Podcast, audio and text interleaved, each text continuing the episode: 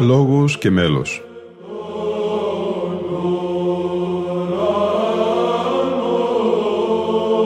Προσεγγίσεις στη μυσταγωγία της ψαλτικής τέχνης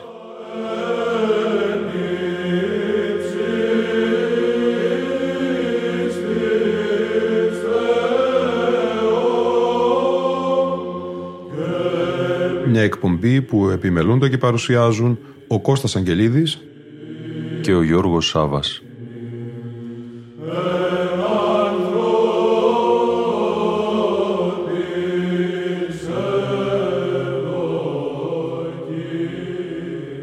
Αγαπητοί φίλοι ακροατές και φίλες ακροάτριες, στη σημερινή μας εκπομπή θα προσεγγίσουμε τα διαχρονικά γνωρίσματα της βυζαντινής μελουργίας και της ψαλτικής τέχνης με ένα πόνημα του σεβαστού μας Γεωργίου Αγγελινάρα που έχει δημοσιευθεί στο περιοδικό ΕΡΟ της Ενωμένης Ρωμιοσύνης τον Ιανουάριο του 2019.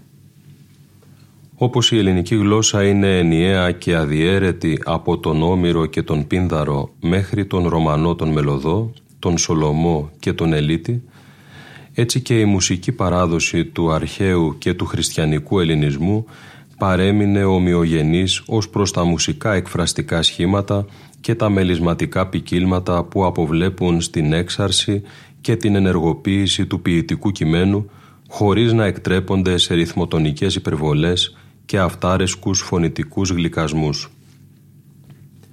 Το ότι κατά καιρούς παρατηρήθηκαν μεταβολές και προσμίξεις στοιχείων που προέρχονταν από άλλες μουσικές παραδόσεις αυτό ελάχιστα επηρέασε το ήθος των διαφόρων μελωδιών επειδή τα στοιχεία αυτά αφομοιώθηκαν δημιουργικά και εντάχθηκαν αρμονικά μέσα στο όλο μουσικό σύστημα χωρίς να αλλοιώσουν σε βάθος τον χαρακτήρα της ελληνικής μουσικής.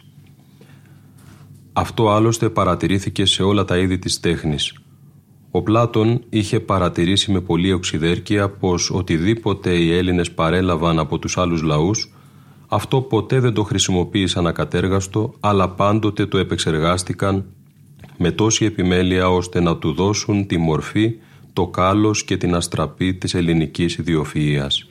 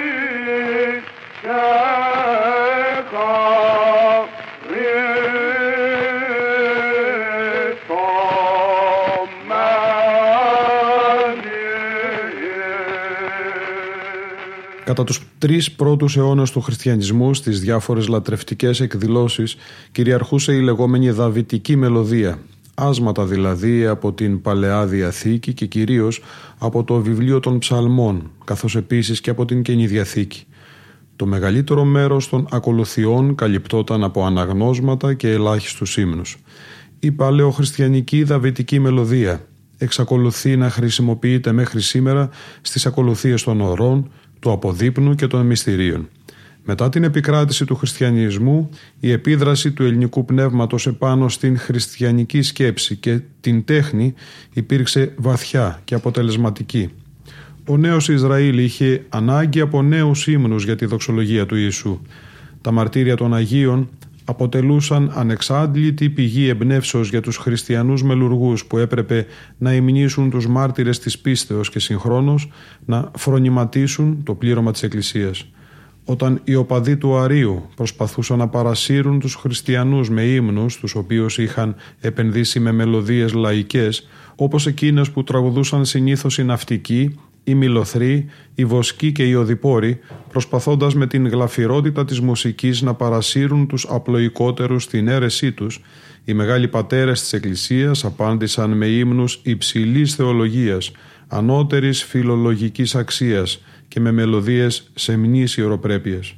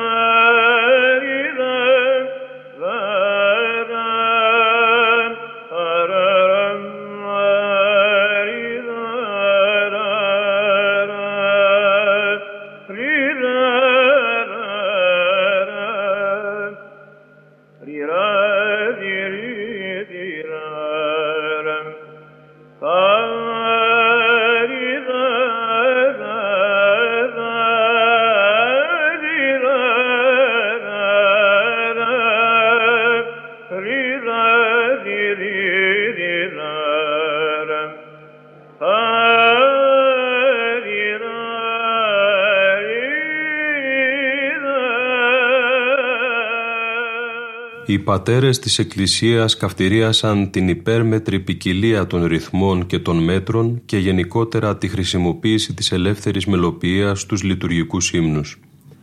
Αλλά και οι αρχαίοι Έλληνες φιλόσοφοι και η μεγάλη μουσική είχαν καταδικάσει τις υπερβολές των συγχρόνων τους μελοποιών, οι οποίοι παρέσυραν το πλήθος και ιδίως τους νέους σε ανεπίτρεπτα έκτροπα με τους βακχικούς ρυθμούς και τα οργιαστικά αυλοδήματα. Επειδή η μουσική είναι μέσον αγωγής, το κριτήριο της καλής και υγιένουσας μουσικής δεν πρέπει να διαμορφώνεται αποκλειστικά από το δημόσιο αίσθημα, αλλά να επηρεάζεται από την γνώμη των ειδικών και μάλιστα εκείνων που διακρίνονται για τον ενάρετο βίο τους. Μια μουσική σύνθεση δεν θα πρέπει να κρίνεται από το μέτρο της καλλιτεχνικής απολαύσεως που χαρίζει στο ακροατήριο, αλλά από την δύναμη και το είδος της επιδράσεως που εξασκεί. Μόνον έτσι μπορεί να αποβεί μορφωτική δύναμη από τις πιο ισχυρές και παράγοντας εξαιρετικά σημαντικός για την ανάπτυξη εκλεπτισμένης κοινωνικής ζωής.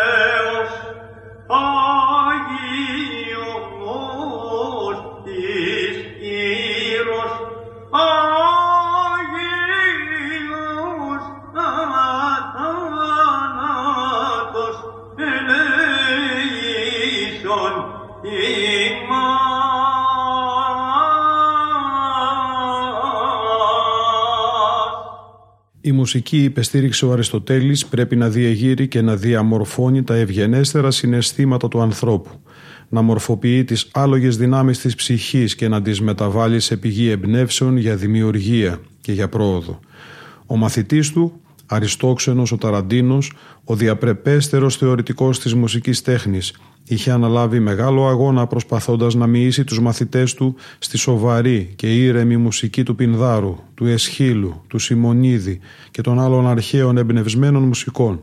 Επειδή στην εποχή του η ελληνική μουσική είχε διαφθαρεί από τις καινοτομίες του Φρίνιδος, του Φιλοξένου, του Τιμοθέου, του Πίθερμου, καθώς επίσης και από τις αισθησιακές θεατρικές μονοδίες. Ο Αριστόξενος, σημειώνει ο Γιώργος Αγγελινάρας, απέβλεπε στην καθιέρωση ενός μουσικού ύφους απλού και ευγενικού, ικανού να οδηγήσει τον άνθρωπο στην αρετή και την αξιοπρέπεια. Οι θρησκευτικοί ύμνοι των αρχαίων Ελλήνων παρέμειναν επί αιώνες αναλύωτοι, αποτελούνταν από ορισμένους οριστικούς τύπους συνθέσεως πολύ πειθαρχημένου και αυστηρού χαρακτήρα και πολύ υψηλών αισθητικών και καλλιτεχνικών απαιτήσεων. Αυτοί οι τύποι συνθέσεως ονομάστηκαν νόμοι επειδή απαγορευόταν η απομάκρυνση και παρέκκληση από τις θεμελιώδεις αρχές τους όπως μας πληροφορεί ο Πλούταρχος. Τα πολιτίκια, τα κοντάκια, τα προσώμια και οι κανόνες αποτελούν και για μας νόμους επειδή το κείμενο και η μελωδία απαρτίζουν ένα σύνολο οργανικό και αυτόνομο. και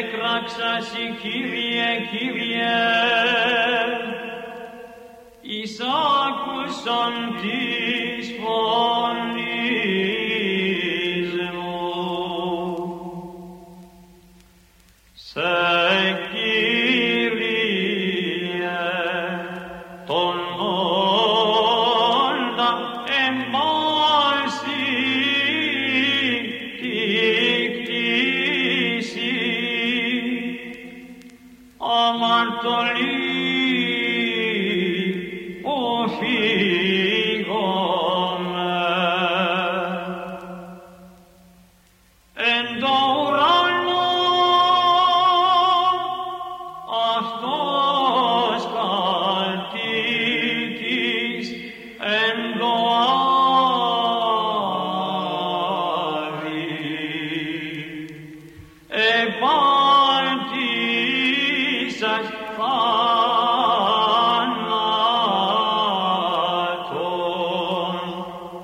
Ist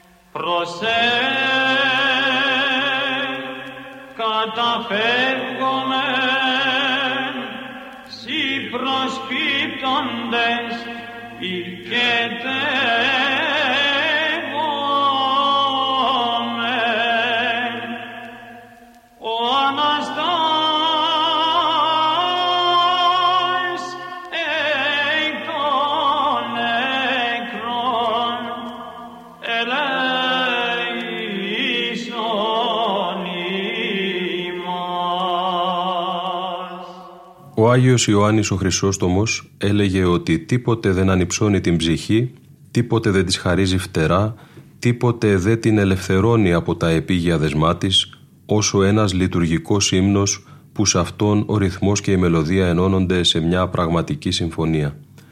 Ο Μίκης Θεοδωράκης γράφει πως όταν η ποίηση και η μουσική αποτελούν μια ενότητα, τότε γίνεται το θαύμα της δημιουργίας της αρχέτυπης μελωδίας. Αυτό το θαύμα το διαπίστωσε σε όλους τους ύμνους της Βυζαντινής μελουργίας. Η αλλίωση του μέλους καταστρέφει την τονική ρυθμοποιία και διασπά την ενότητα λόγου, ρυθμού και μελωδίας.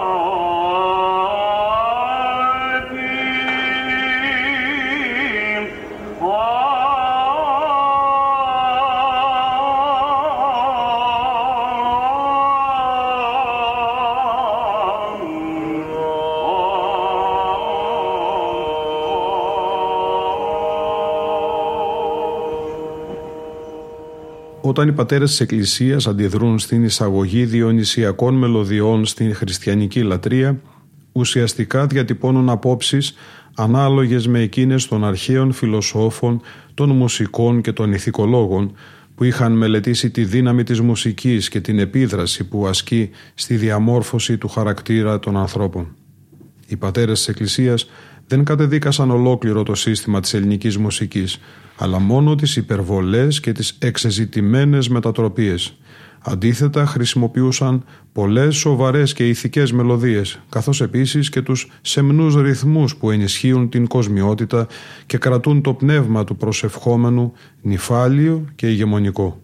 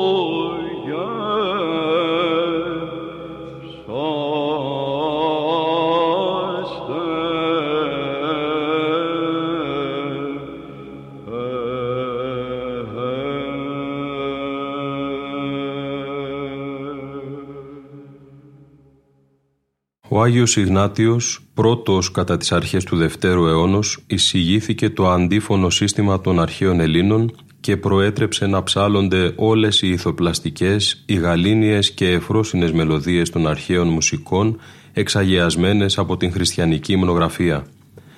Όλοι οι πατέρες απέβλεπαν στην καθιέρωση μουσικής κατευναστικής, σεμνής και μεταφυσικής, ικανής να μεταρσιώσει τις ψυχές των πιστών και να τις ενώνει με το σώμα της Εκκλησίας που είναι το ίδιο το σώμα του Χριστού. Ο Μέγας Βασίλειος καθόρισε οι ψαλμοί να εκτελούνται κατά τον τρόπο των πινδαρικών επινοικίων διότι ο πίνδαρος ήταν άτομο βαθύτατα θρησκευόμενο. Η εκκλησιαστική υμνοδία είναι ποίηση ρυθμική, έντεχνη και παραπλήσια με την αρχαία λυρική και ιδίως την χωρική.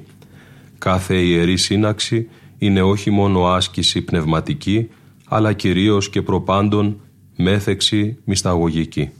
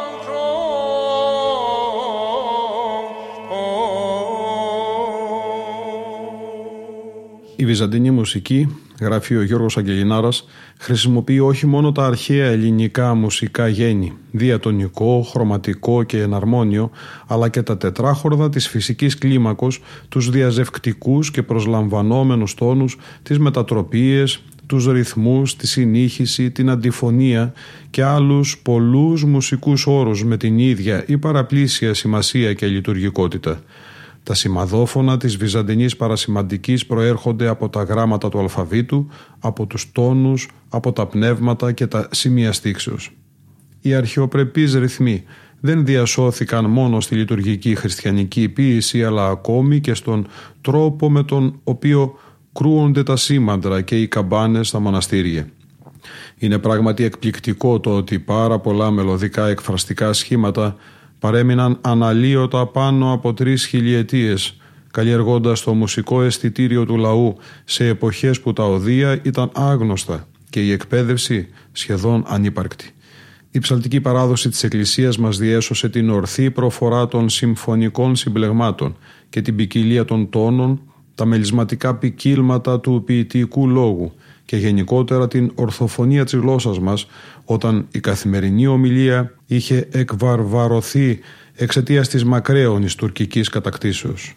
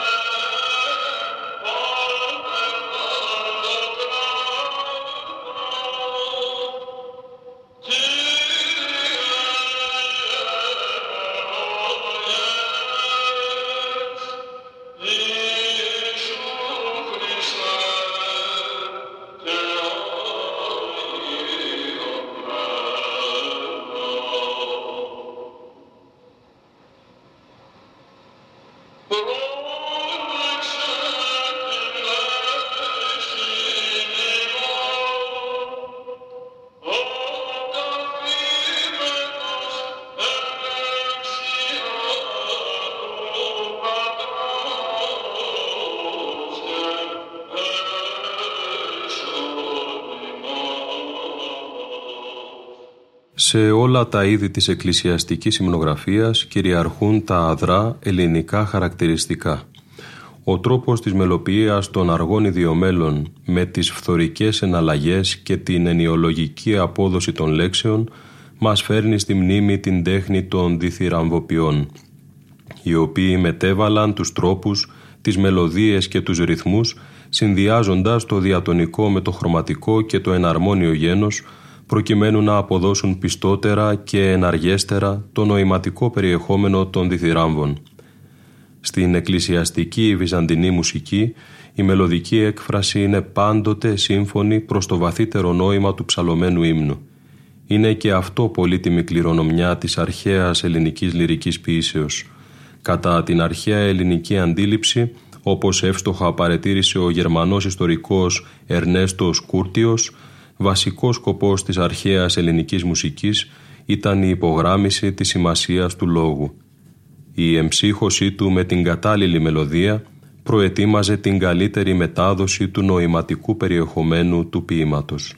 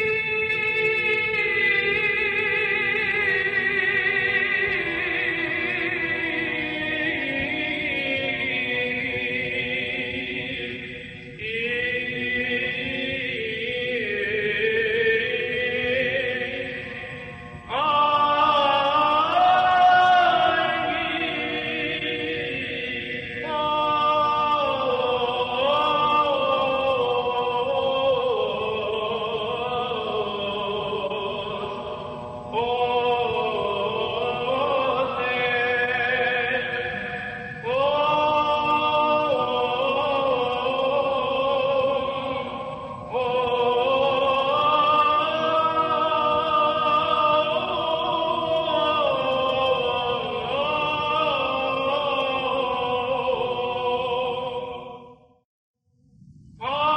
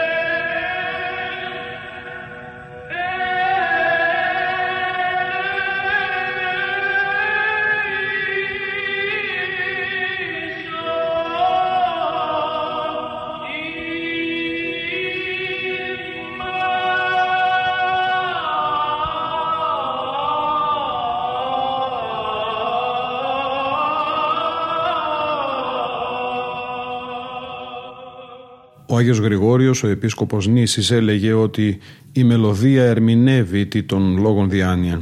Μας βοηθεί να κατανοήσουμε το βαθύτερο νόημα της βυζαντινής υμνογραφίας. Παρακολουθώντας όχι μόνο με τη σκέψη αλλά και με την ψυχή μας τα βυζαντινά ακροάματα, απομακρυνόμαστε από τις βιωτικές μέρημνες, απελευθερωνόμαστε από την τυραννία των παθών, αποκτούμε την ειρηνόφιλη νυφαλιότητα και απολαμβάνουμε την καλή ησυχία που είναι η διδάσκαλος της πραότητας και μητέρα όλων των άρων αρετών.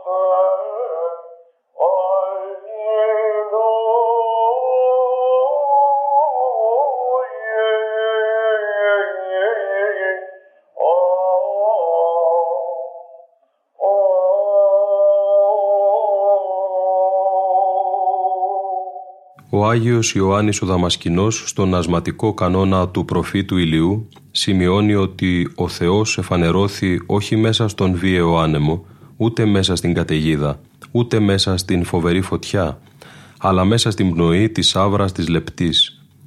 Άβρα πραΐα υπέδειξε και λεπτοτάτη Κύριον διό Ιησού το πράο ψάλομεν. Όπως συμβουλεύει ο Άγιος Ιωάννης ο Χρυσόστομος, η Θεία Λειτουργία πρέπει να προσφέρεται με πραότητα, διότι αυτήν ευχαρίστως δέχεται ο Κύριος, επειδή η πραότητα είναι η κορυφαία των αρετών και σε αυτήν αναπάβεται το Πνεύμα του Θεού. Την ψαλμοδία δεν την απολαμβάνουμε σαν ένα ευχάριστο μουσικό άκουσμα, αλλά την αισθανόμαστε ως γλώσσα μουσουργική και προσευχή καρδιακή, που εκφράζεται μελωδικά σε στιγμές βαθυτάτων εσωτερικών παρορμήσεων και πνευματικών ανατάσεων. Με την ψαλμική και υμνογραφική ποιήση διατυπώνεται η δογματική αλήθεια της Εκκλησίας και διανοίγονται διάβλοι επικοινωνίας του αισθητού προς το νοητό, του ορατού προς το αόρατο, του υλικού και συγκεκριμένου προς το άειλο και αφηρημένο, του παροδικού προς το αιώνιο.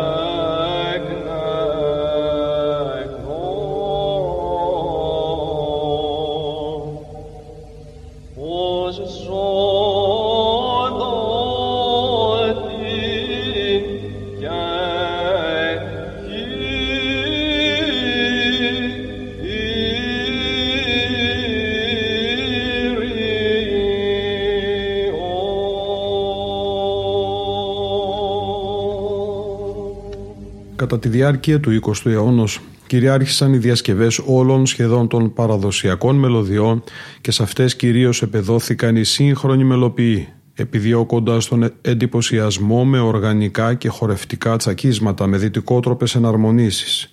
Στα έργα τους καθιέρωσαν την αναλελειμμένη μουσική γραφή, αλλά οι αναλύσεις τους υπερέβησαν τα εσκαμμένα με αποτέλεσμα η μελωδία να χάσει τις λεπτές φωνητικές διακυμάνσεις των σημαδοφώνων της ποιότητας, τα οποία οι έμπειροι ψαλμοδοί αποδίδουν με την αρμόζουσα κατά περίπτωση μελωδική νομοτέλεια και εκφραστική πληρότητα.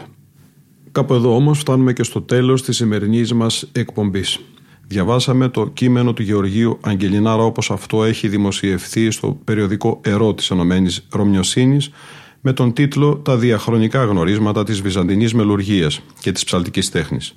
Ακούστηκαν οι άρχοντες πρωτοψάλτες της Μεγάλης του Χριστού Εκκλησίας Ιάκωβος Ναυπλιώτης και Θρασίβουλος Στανίτσας, ο πρωτοπρεσβύτερος της Μεγάλης Εκκλησίας Παναγιώτης Τσινάρας, ο Κωνσταντινοπολίτης πρωτοψάλτης Δημήτρης Μαγούρης, ο άρχον πρωτοψάλτης της Μεγάλης του Χριστού Εκκλησίας Λεωνίδας Αστέρης, ο Κωνσταντινοπολίτης πρωτοψάλτης Δημοσθένης Παϊκόπλος, οι πρωτοψάλτες Λεωνίδας Φίκας και Νίκος Χατζησταμάτης από Τυχείο, ο άρχον μουσικοδιδάσκαλος της Μεγάλης του Χριστού Εκκλησίας Δημήτριος Ουρλατζής, ο άρχον μουσικοδιδάσκαλος της Μεγάλης του Χριστού Εκκλησίας Κωνσταντίνος Πανάς από την Πάτρα, ο πρωτοψάλτης Νίκος Παπασάβας από την Κύπρο και τέλος ο αείμνηστος πρωτοψάλτης Κωνσταντίνος Τασόπουλος.